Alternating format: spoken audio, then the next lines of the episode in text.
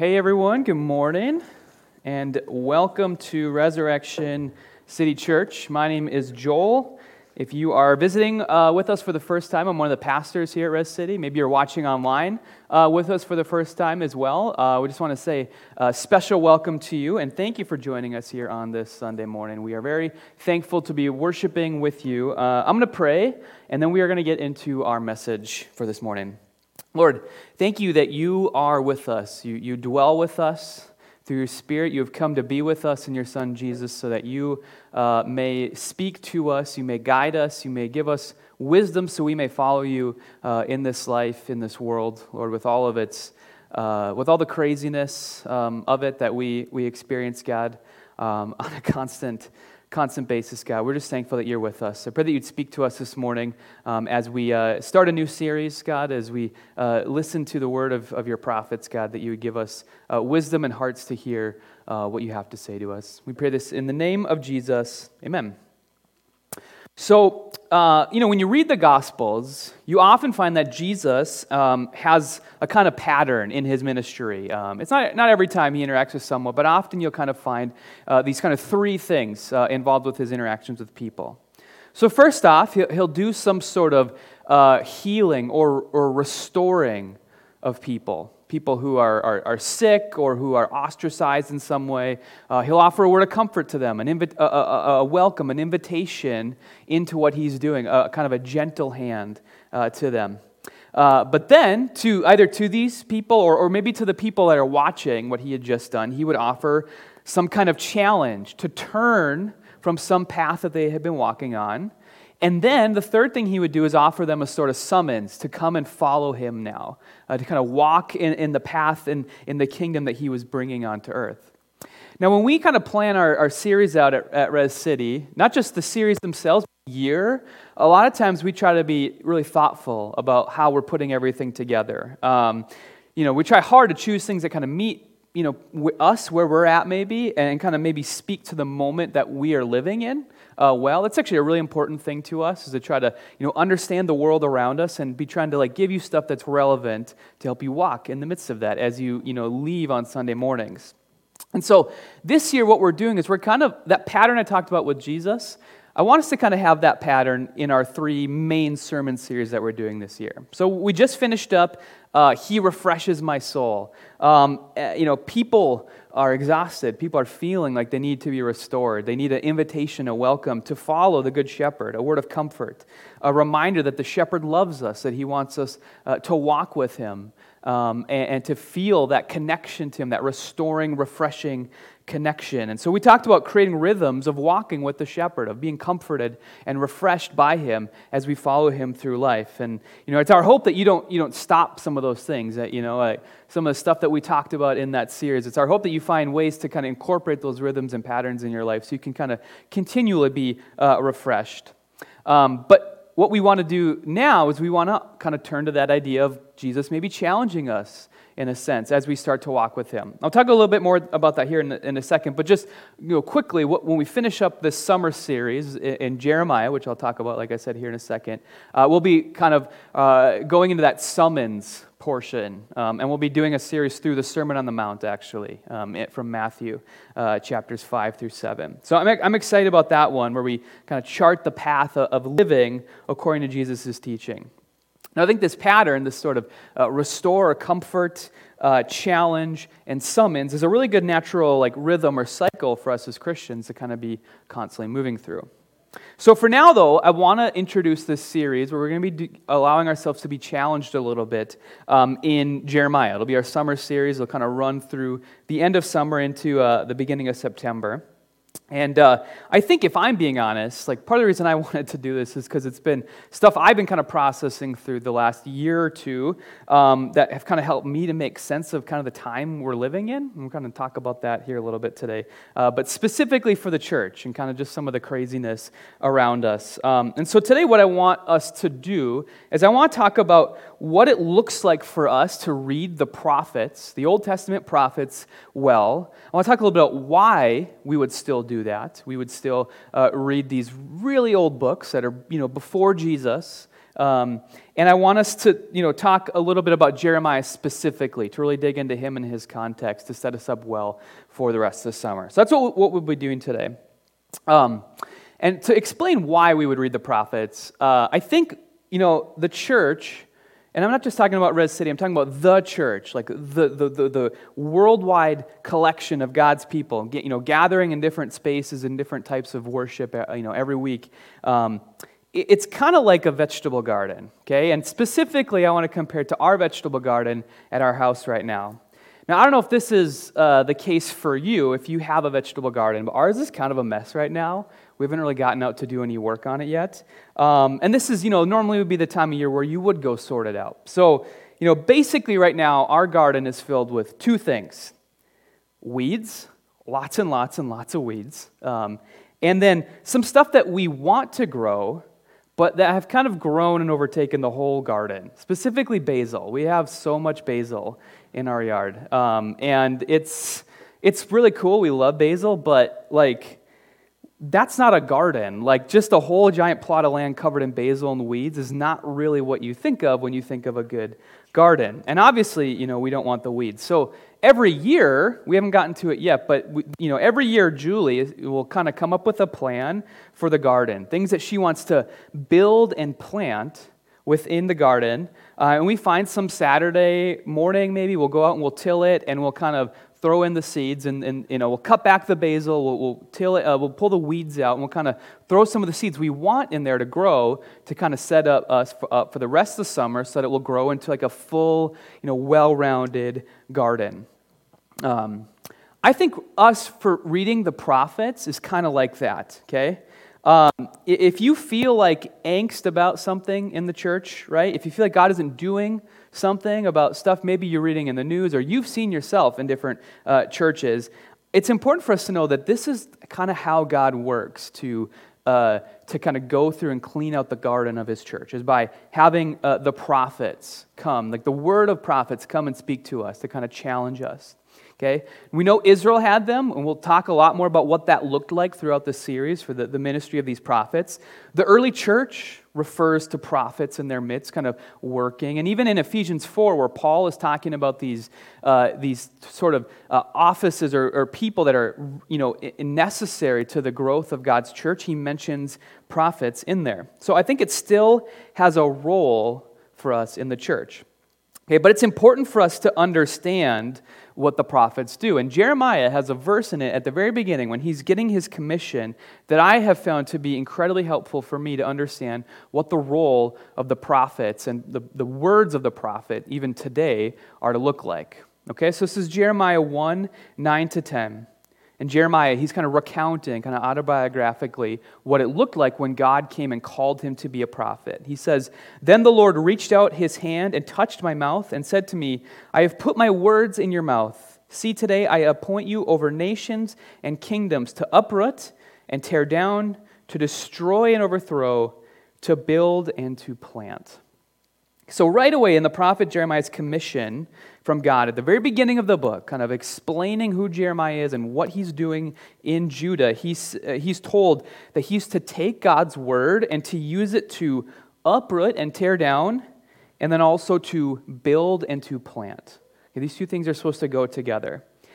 It's what it is is it's God going into his garden and, and which is us individually and the church, our hearts, and I think the church, the, uh, the, space, the, the, the institution, the organizations that we're a part of.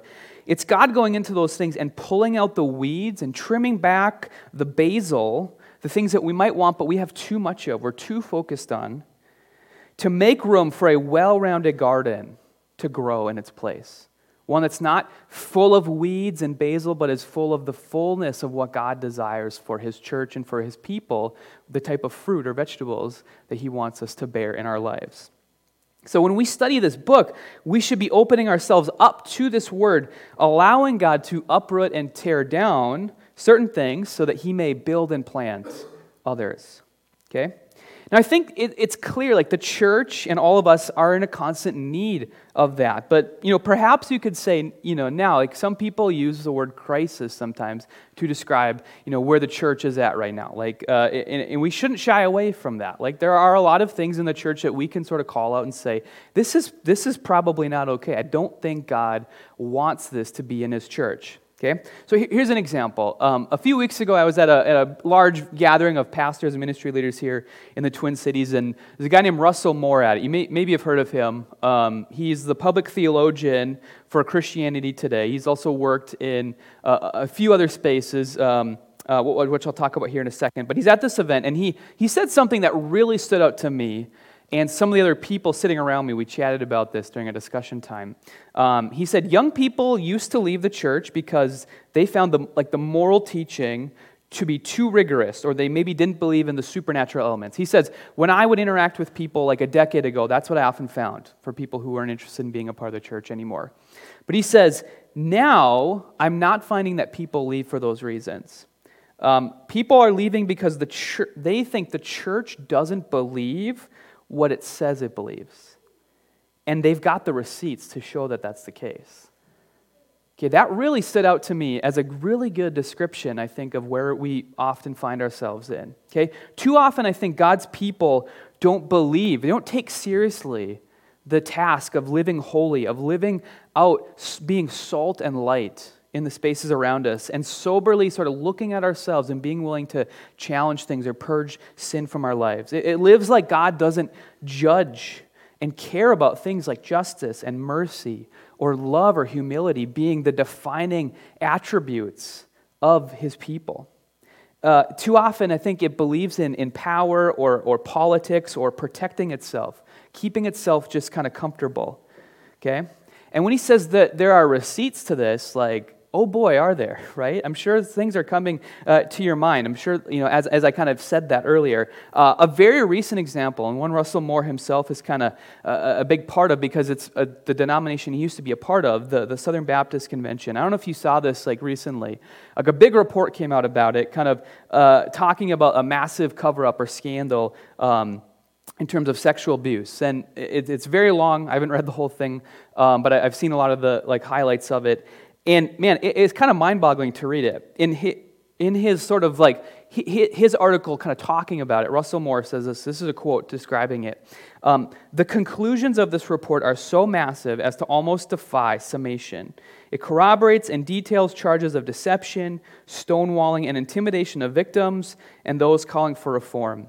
It includes written conversations among top leadership and their lawyers that display the sort of inhumanity one could hardly have scripted for villains in a television crime drama. Ouch. right? These are the weeds that we're talking about here, right? These are the weeds, the sin that is that you know we can often find growing up even in God's church. So it doesn't look that different from organizations that are not in any way specifically God's people, right? And we're we're shocked to find that stuff there, but we shouldn't be that surprised, I think, a lot of times to, un- to realize like that's the case a lot of times in the church. It's not just the SBC, right? It's not, and it's not just abuse. There's lots of things we could point to here, right? But let's be clear these are weeds, these are things we do not want to be growing in the garden uh, of, of, God's, uh, of God's church, right? it, it is sin. And while it's like, listen, we, the, the church, as long as we are living on earth, is always going to have a mixture of this, right? There's, we, are, we are people who are sinners. The reason we're part of the church is that we're responding to the grace that has been offered to us, right? It's true, as St. Augustine says, that there are, of the church, that there are many sheep outside it and many wolves within it. Okay? And we can't always tell the difference in this life. That's all true, okay? We should, we should understand that that's the case but we have to acknowledge and deal with our issues. We have to let God pull the weeds out of his garden. And that's what I think what the prophetic word that he offers to us in the prophets is supposed to do. That's what it's there for, is to pull weeds out. In, in Jeremiah's time, he had, uh, pro, you know, there were other prophets other than Jeremiah, and they, a lot of them would say things like, oh, peace, peace. Things are not as bad as they seem here, guys. Let's, you know, uh, things are, are totally fine. Quit, Jeremiah, he is just overreacting. This is not a big deal. when that wasn't the case at all. And, and, and Israel was actually headed for, or Judah was headed for a cliff that they're about to go over. And Jeremiah is trying to warn them of this. And they ignored him to their own uh, peril. We can't be like that. We can't sweep stuff like this under the rug and refuse to deal with it, to pretend it's not there. Or just engage in like whataboutism, where we just say, well, what about all that you know, stuff going on over there? We don't got to talk about our problems. We should talk about those people over there and how bad they are. Right? We can't do that as the church.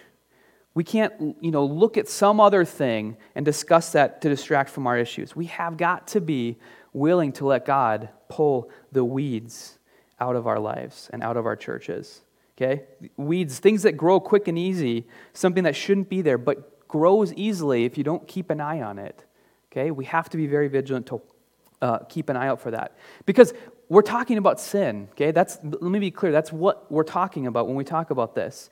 You know, right? These are categories. Sin it can make us uncomfortable to talk about sometimes, but it is central to Jesus' message, to Jeremiah's message, that there is sin in the world. It can infiltrate even our own hearts and the institutions, organizations that are dedicated to God.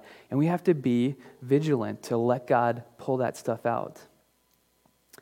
Um, in response, sometimes what we'll do is we will, you know, uh, you know, we'll, uh, we'll uh, um, you know, we, we can't let like uh, things grow out of control, like the basil I was talking about, right? Um, we can't let that take over the whole garden in our response to the weeds, okay? So, for example, in this SBC thing I'm talking about, we can't be like high on grace and forgiveness. Yes, we want grace and forgiveness to be very big parts of the garden. But we can't let it grow out of control to where we are not challenging people to repentance, right?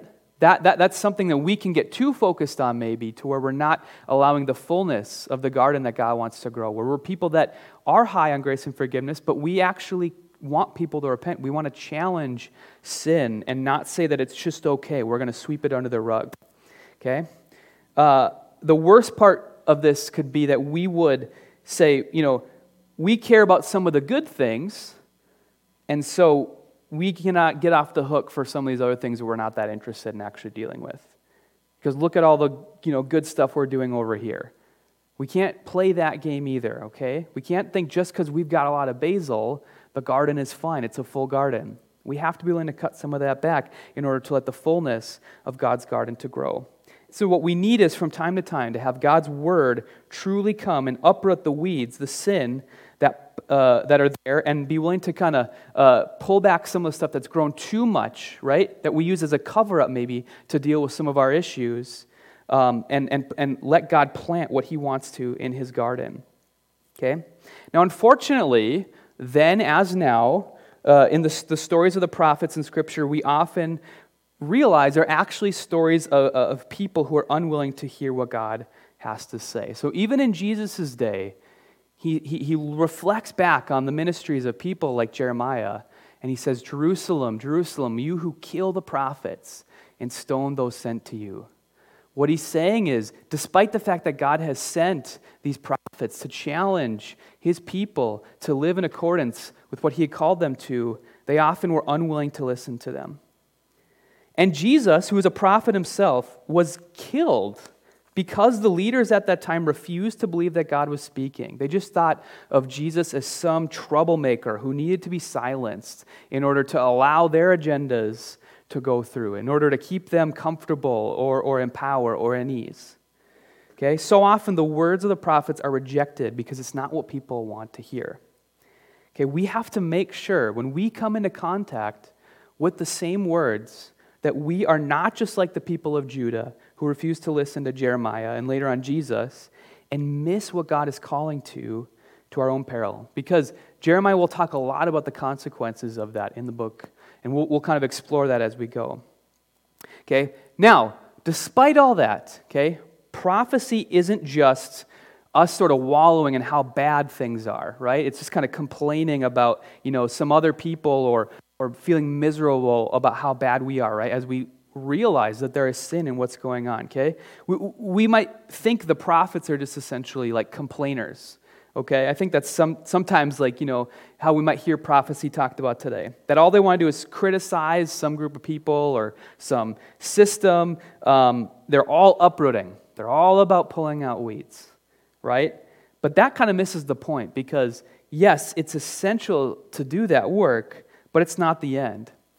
Because when we allow God to uproot things in our hearts, what we're doing is we're creating space for God to build and plant to build and plant. That is ultimately what he, wants to do.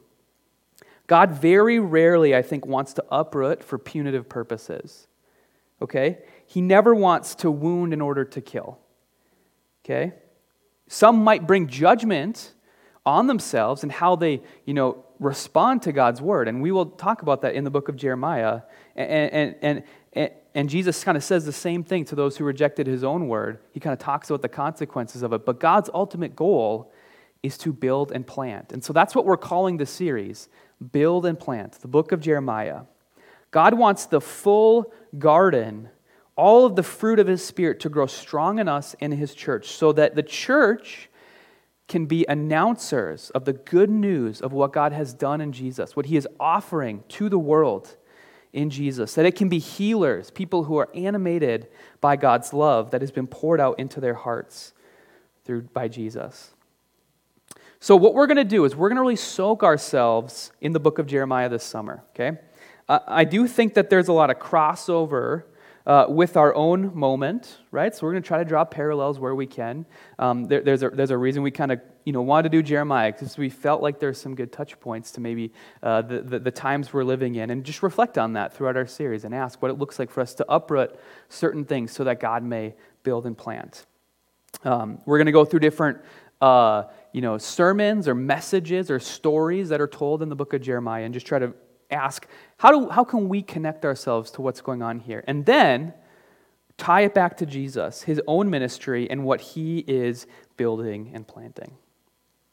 So, what I want to do here as we kind of uh, you know, uh, wrap up the sermon is I, I want to just talk a little bit about what's going on in Jeremiah to help us really understand him, to get us on the right footing as we kick off the rest of the series. I want to set the stage here for the, uh, for the rest of the series. Okay? Uh, now, to soak uh, in the book, we have to understand the times that Jeremiah ministered, ministered in. Now, here's the thing Jeremiah is a very big book. I believe it's actually the largest book in the whole Bible. And don't worry, we are not going to read every word. Um, we are going to uh, try to you know, uh, go through it and kind of pick out the stuff that is, we think is most, most relevant here. And also, I'm just going to kind of point this out. It's kind of confusing. There doesn't seem to be any like clear structure to it either. Okay, which makes it a little bit difficult, a little hard to approach maybe. Um, but generally speaking, the first half of the book are mostly messages or sermons that Jeremiah gives that are kind of in poetic form. They're variations of the same basic message uh, that he uh, gives to Judah over 40 years. And the second half are mostly vignettes. They're mostly short stories that kind of talk about uh, Jeremiah as he delivers a lot of these messages or sermons that are found in the first half of the book. Um, but unfortunately, it's not chronolog- chronological order. Okay, so like I said, it's kind of hard to track with it. So we're going to try to do our best to sort of kind of make it coherent and help you understand uh, what's going on. Now, the first chapter of Jeremiah tells us uh, what we need to know about Jeremiah and his times by locating him on the map of Jewish history Uh, and his prophecy takes place within this historical context. So, Jeremiah 1, verses 1 to 3. The words of Jeremiah, son of Hilkiah, one of the priests at Anathoth in the territory of Benjamin. The word of the Lord came to him in the thirteenth year of the reign of Josiah, son of Amon, king of Judah, and throughout the reign of Jehoiakim, son of Josiah, king of Judah, down to the fifth month of the eleventh year of Zedekiah, son of Josiah, king of Judah, when the people of Jerusalem went into exile. Okay, so here are the main kind of uh, to help you understand like where in history this is taking place. Uh, the author is letting us know here is when Jeremiah is doing his ministry. Now, in this period, Israel doesn't exist. The nation of Israel we often talk about in the Old Testament actually does not exist at this time. It, it had you know, previously gone through a fracture uh, that had turned it into two nations. You had Samaria, which was sometimes also called Israel in the north, and you had Judah in the south. Now, many years before Jeremiah, Samaria had ceased to exist, basically. But Judah, where Jerusalem was, was still alive and kicking. And at this point, it's a, a, small nation kind of tossed around between this jockeying of power that's going on between large empires that surround it. As they kind of uh, box with each other essentially for supremacy of the area, Judah kind of gets tossed around between them. Okay? Which means, in Jeremiah's day, kind of like ours, uh, the politics of a world that's sort of in turmoil, right, runs people's lives in a lot of way. It's really helpful, I think, because we can kind of understand that. Now, Jeremiah comes from a priestly family. He serves over the course of three kings, which are mentioned here in this beginning part Josiah, Jehoiakim, and Zedekiah. Uh, Josiah doesn't get talked about much in the book, and he was kind of looked on in the history of Israel um, and, and, Judah as a good king. He, he was one who was faithful to God. The other two guys, Jehoiakim and Zedekiah, not so much.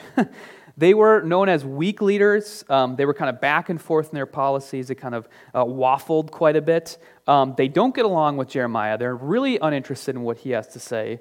They are totally okay with introducing worship of other gods into the life of Judah and finding safety primarily in alliances with different nations around them, despite God telling them, this is not the way you're going to flourish by just trying to play the politics game just like everyone else around you. This is not going to work.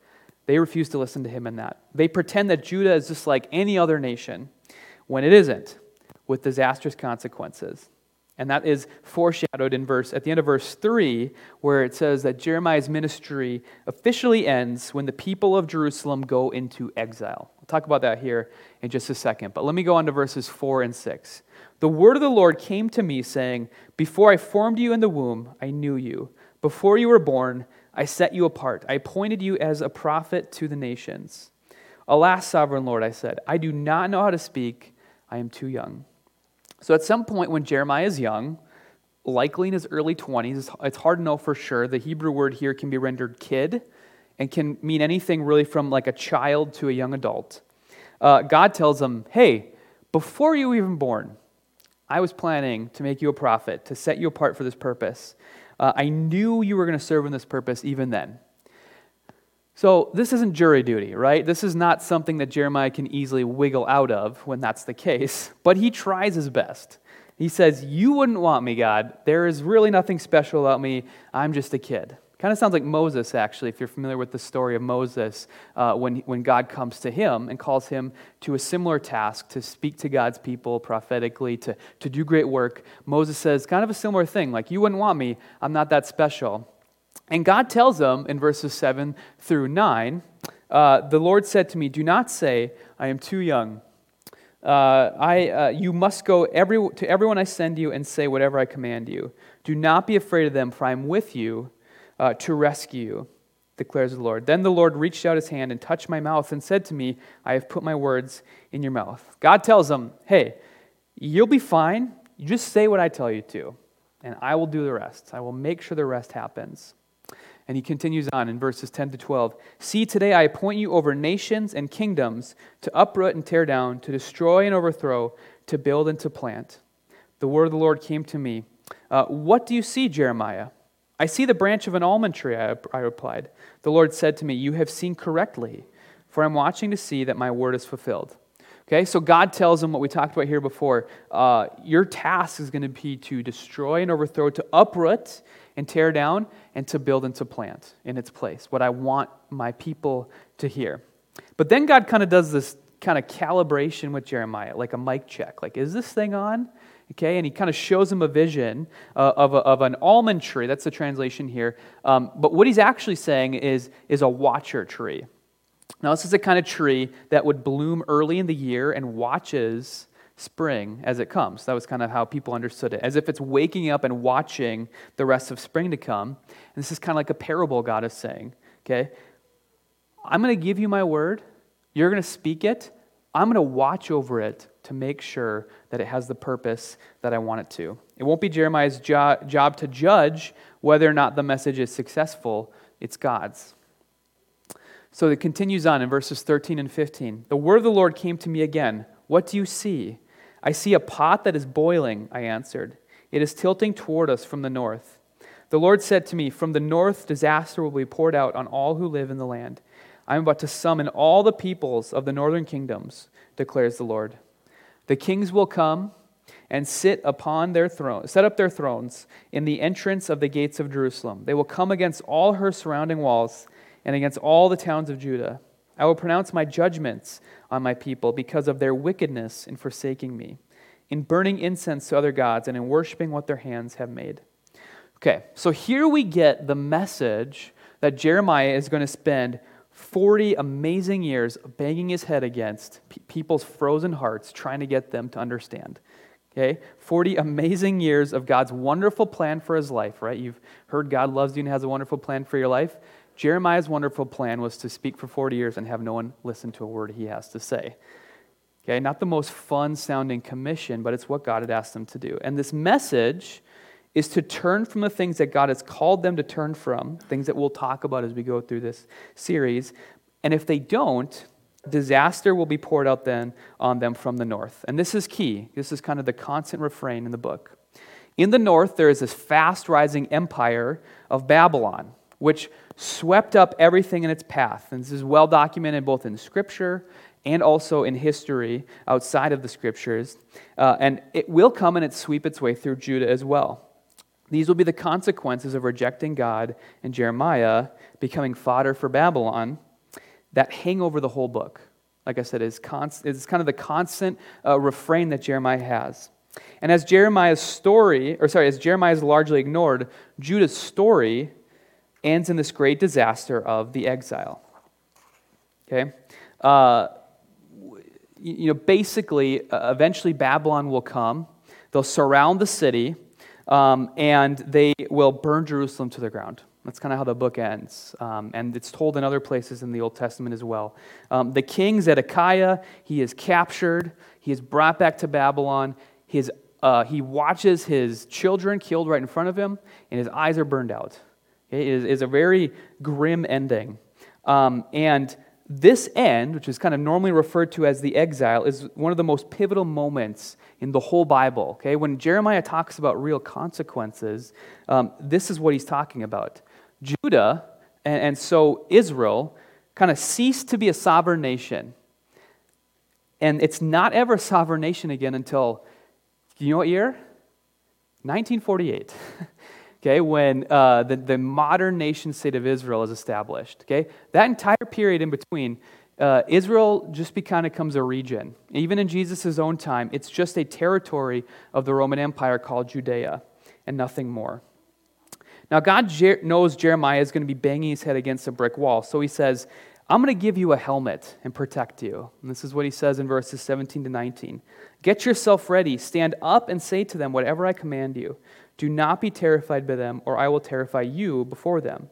Today I have made you a fortified city, an iron pillar, and a bronze wall to stand against the whole land, against the kings of Judah, its officials, its priests, and the people of the land. They will fight against you, but will not overcome you. For I am with you, declares the Lord, and will rescue you. Okay? God is going to fortify him even more than the hearts of the people around him so that Jeremiah can have endurance to kind of continue on and do this for 40 years. So, from time to time, Jeremiah would head up to the temple um, if he lived in Anathoth, which it sounds like he probably did throughout this time, that was about three miles north of Jerusalem, God would give him a message. He would probably wait until people were gathered for some uh, feast or fast occasion. He would go preach in the courtyard. He would deliver this message that God had called him to, which makes up the messages of the book of Jeremiah. He'd maybe have some discussions with people uh, afterwards. Uh, sometimes he'd barely escape with his life. Uh, and then eventually he'd go home and he'd wait for God to give him another message and he would go back and do it again. Now, in a sense, as I've been kind of uh, foreshadowing here, uh, Jeremiah fails. Okay?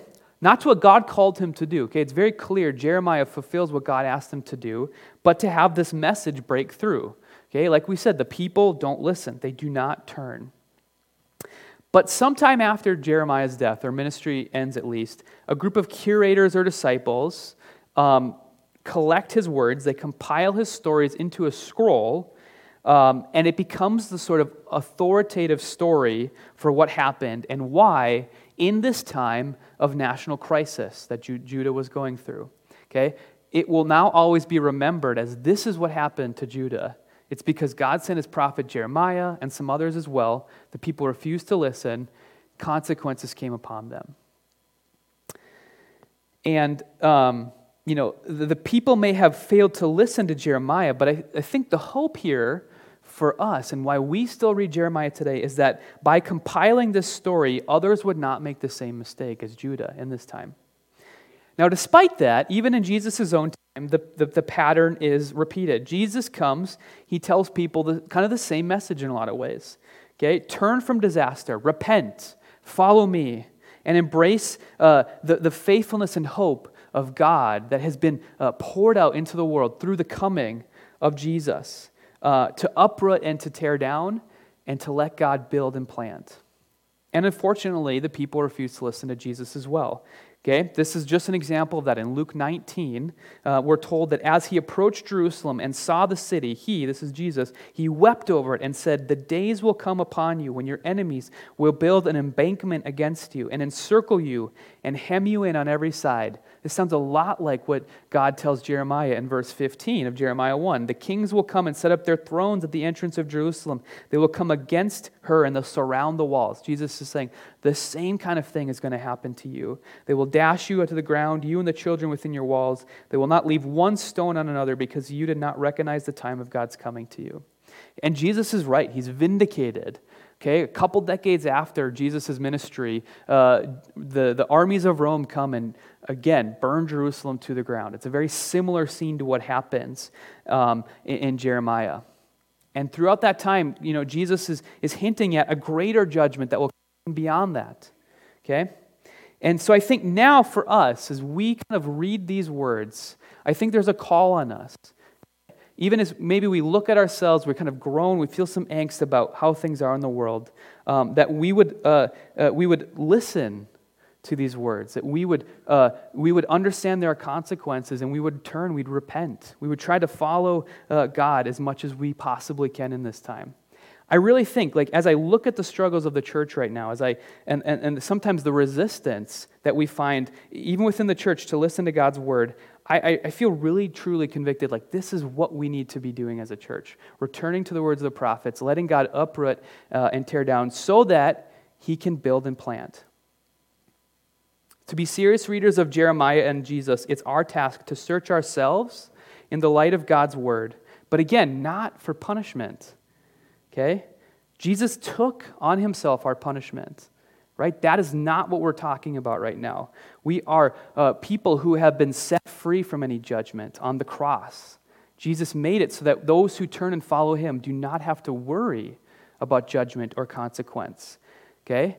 They can uproot, they can tear down in their own lives so that God may build and plant. But that means we have to constantly be searching ourselves.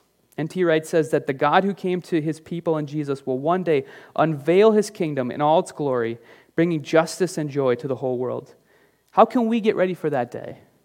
What do the, what do the roads, where do the roads need, to, need straightening out? What fires need to be lit to burn away the rubbish in his path? What dead trees will need to be cut down? And equally important, who should be summoned right now to repent? I think we all want God to build and plant in our lives in the world. Okay? I believe that that's true. We all want to see God do this.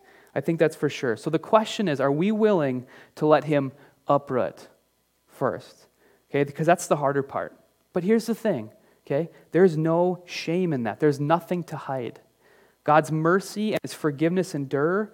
Jesus took this judgment on himself. His grace overcomes and it finishes its purpose. And that's where there's hope, I think. Okay? God's church can be a huge mess. And Lord knows it has been a huge mess many times in its history. But we can be confident, we can be hopeful despite uh, any bad headlines, any receipts people might have, uh, the, the, the, despite the church and ourselves finding it difficult at times to follow Jesus well, God isn't sitting on his hands. He's active, he's purifying, he's building and planting. And what we have to do, what we're called to do, is simply to follow him and trust that things will be okay. We can have hope in that.